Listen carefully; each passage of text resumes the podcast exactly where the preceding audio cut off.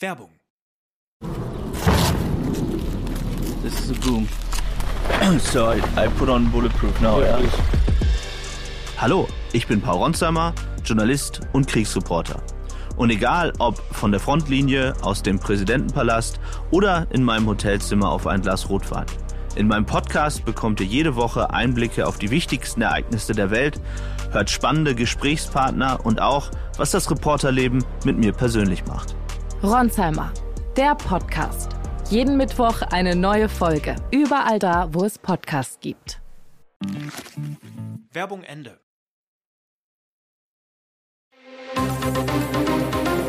Das Bild News Update. Es ist Freitag, der 18. November und das sind die Bild Topmeldungen. Dieses Geld kommt sofort, auf diese Entlastungen müssen Sie warten. Das große Ampelhilfenradar. Trainingsburg, Drohnen, Strandverbot, DFB-Quartier wird zu Alcatraz. Schüsse auf Synagoge in Essen. NRW-Innenminister spricht von Anschlag. Wohngeld, Dezemberhilfen, Gaspreisbremsen für die Industrie. Die Regierung von Bundeskanzler Olaf Scholz hat den Deutschen viel versprochen. Der 200 Milliarden Doppelwumms soll sie vor dem brutalen Kostenanstieg im Winter bewahren. Aber es hakt überall. Bild gibt den Überblick. Zum Beispiel die Dezember-Soforthilfe für Millionen Deutsche nicht sofort. Die Dezember-Nothilfe soll den Teuerschock abmildern.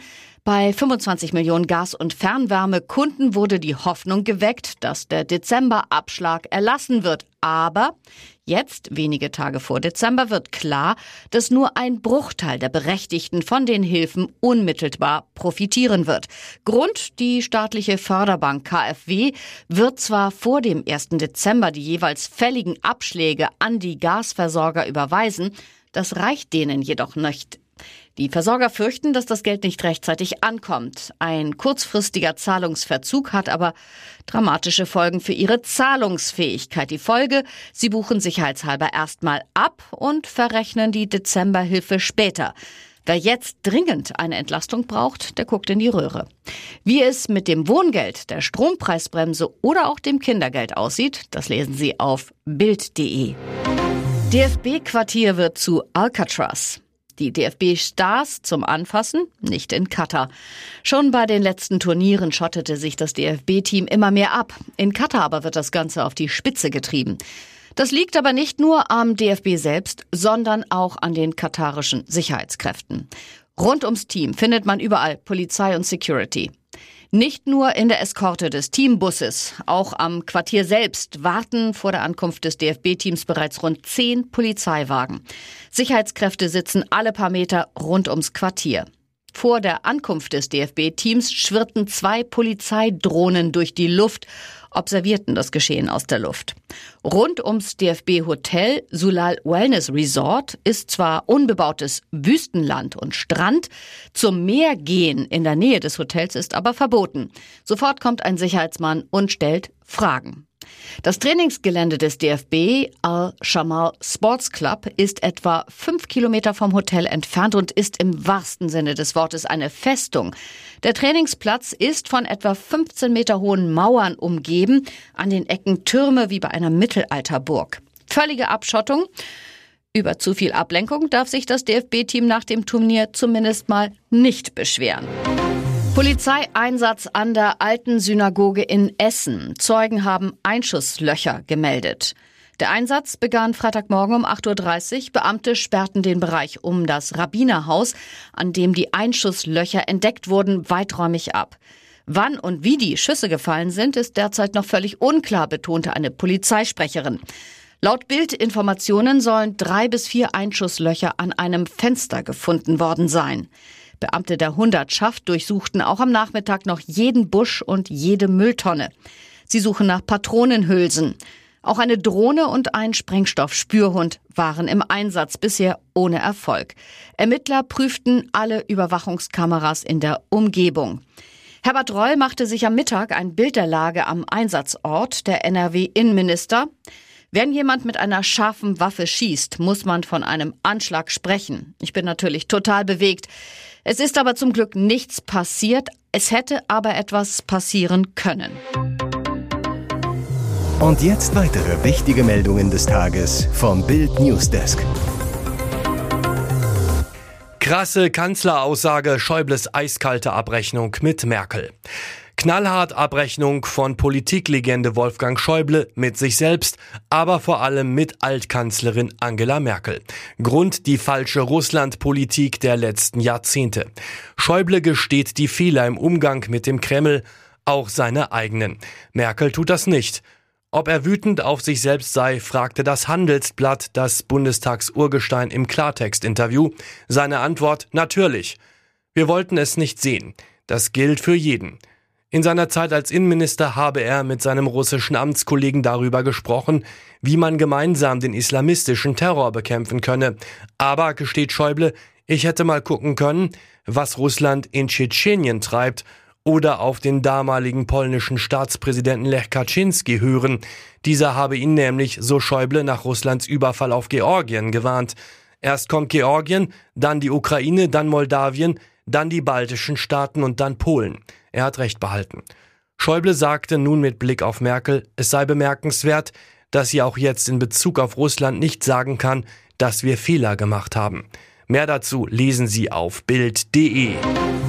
Nord Stream Ermittlungen abgeschlossen. Es war Sprengstoffsabotage.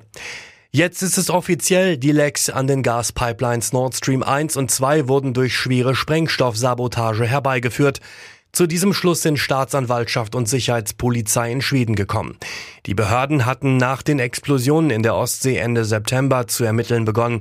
Analysen zeigten Sprengstoffspuren an mehreren entdeckten Fremdkörpern, teilte der mit den Voruntersuchungen betraute Staatsanwalt Mats Lundqvist am Freitag mit. Die fortgeschrittenen Analysearbeiten würden fortgesetzt, um sichere Rückschlüsse rund um den Vorfall ziehen zu können. Ende September waren nach Explosionen in der Nähe der Ostseeinsel Bornholm insgesamt vier Lecks an den Gaspipelines Nord Stream 1 und 2 entdeckt worden, jeweils zwei davon in den Wirtschaftszonen Dänemarks und Schwedens. Bereits Tage nach Entdeckung der Lecks war vermutet worden, dass Sabotage dahinter steckt und sie durch vorsätzlich herbeigeführte Detonationen verursacht wurden. Russland bestreitet, für die Lecks verantwortlich zu sein. Ihr hört das Bild News Update mit weiteren Meldungen des Tages. Von unseren Steuern 400.000 Euro für Habeck Fotograf. Er pflegt sein Image sorgsam, irgendwo zwischen knuffigem Wuschelrobby und staatstragendem Wirtschafts- und Kümmerminister. Robert Habeck, der sich selbst gern auf dem Weg zum nächsten Kanzler sehe. Nun sucht sein Ministerium per Rahmenvereinbarung für den Grauschopf einen eigenen Promi-Fotografen wie einst bei Hofe. Bis zu vier Jahre Vertragslaufzeit, rund 400.000 Euro Volumen. Aufgabe, fotografische Ministerbegleitungen sowohl bei Auslandsreisen, Inlandsreisen, aber auch bei Terminen in Berlin. Minister Eitel. Erst unter Punkt 3.3 der Ausschreibung kommt ein Nebenzweck, Auftragsfotografie für die Öffentlichkeitsarbeit des Ministeriums. PR-Legende und Medienpsychologe Jo Gröbel rät Habeck zur Vorsicht, da sollte er zweimal hingucken, auch als Minister. Das Habeck-Ministerium legt Wert darauf, dass es schon früher einen solchen Fotovertrag gab. Schließlich habe die Bundesregierung den Auftrag, die Bürgerinnen und Bürger transparent über ihre Arbeit und Termine zu informieren. Passanten stoppten den Wagen. Frau mehr als 500 Meter von SUV mitgeschleift. Dramatische Szenen am Abend auf einem Parkplatz im Berliner Stadtteil Neukölln. Gegen 19 Uhr verließ ein Renault-SUV den Parkplatz einer Apotheke an der Marienfelder Chaussee. Zeugen berichten später, dass der Wagen eine Frau umfuhr, aber nicht stoppte. Dabei sollen laute Schreie von der Überfahrenen gehört worden sein, die wenig später verstummten. Sie wurde offenbar mitgeschleift, rund 500 Meter weit. Schließlich sollen Passanten dafür gesorgt haben, dass der SUV gestoppt wurde und am rechten Fahrbahnrand auf einer Busspur anhielt. Sofort wurde die Berliner Feuerwehr an die Unfallstelle alarmiert. Der Unfallwagen wurde mit technischen Mitteln hochgehoben. Für die Überfahrene kam aber jede Hilfe zu spät. In dem SUV saßen nach Bildinformationen ein Mann und eine Frau. Der Kofferraum war vollgeladen mit Einkäufen. Die durfte der Mann nach dem schrecklichen Unfall noch aus dem Wagen holen. Er trug sie mit der Hilfe eines Polizisten in einen anderen Wagen. In einem Bus der BVG wurden unmittelbare Zeugen wenig später durch eine Seelsorgerin betreut. Die Polizei hat jetzt die Ermittlungen aufgenommen. Hier ist das Bild News Update. Und das ist heute auch noch hörenswert. Der Tarifstreit in der Metall- und Elektroindustrie ist beendet. Es gebe eine Einigung über Lohnerhöhungen, teilten die IG Metall und der Arbeitgeberverband Südwestmetall im Pilotbezirk Baden-Württemberg nach der fünften Verhandlungsrunde am Freitag mit. Vereinbart ist demnach eine Anhebung der Tarifgehälter in zwei Stufen um 5,2 Prozent ab Juni 2023 und um 3,3 Prozent ab Mai 2024. Hinzu kommt eine Pauschale von 3000 Euro, gestückelt in zwei Tranchen, ausgezahlt zum März 2023 2023 und 2024. Die Bundesregierung hat zur Entlastung von der zurzeit hohen Inflation eine Zahlung von bis zu 3000 Euro der Arbeitgeber an ihre Beschäftigten Steuer- und Sozialabgabe freigestellt. IG Metall-Bezirksleiter Roman Zitzelsberger sagte nach den zwölfstündigen Verhandlungen, wir haben hart gerungen und verhandelt, am Ende liegt aber ein akzeptabler Kompromiss auf dem Tisch. Die Kolleginnen und Kollegen bekommen nun endlich die dauerhafte prozentuale Entgelterhöhung, die ihnen zusteht. Südwestmetall-Verhandlungsführer Harald Marquardt sprach von einem aus seiner Sicht schmerzhaften Kompromiss, der nur tragbar sei, weil mit der langen Laufzeit Planungssicherheit für die Betriebe bestehe. Außerdem seien Entlastungsmöglichkeiten für Firmen in Not enthalten.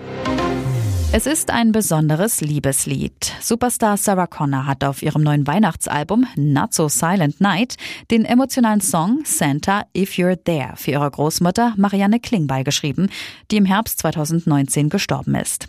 Connor zu Bild. Jedes Jahr an Weihnachten vermisse ich meine geliebte Oma ganz fürchterlich. Ihre Stimme, ihr Geruch, ihr Kochen. Darum widme ich ihr dieses besondere Lied.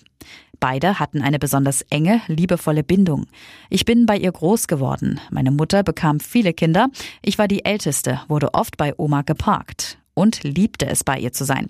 Sie war die Einzige, die mich meine Kleine nannte. Für alle anderen war ich die Große. Ihr Tod sei schlimm gewesen. Es hat mir das Herz gebrochen. Oft bin ich traurig, weil ich nicht mehr mit ihr reden kann. Sie fragte immer, ob es mir gut gehe. Im Lied singt Sarah, Santa, wenn du da bist, sag Oma, dass ich sie vermisse und gib ihr von mir einen Kuss. Und jetzt noch eine Werbung in eigener Sache. Die Red Deal Days sind wieder da. Sichere dir jetzt nur für kurze Zeit zwölf Monate Bild Plus, das digitale News-Abo von Bild, zum Sonderpreis von nur 19,99 Euro statt 79,99 Euro. Entdecke jetzt das grenzenlose Bilderlebnis mit uneingeschränktem Zugriff auf alle Inhalte von Bild.de, Sportbild.de sowie der Bild-Apps. Mehr Infos gibt es unter Bild.de slash Alexa.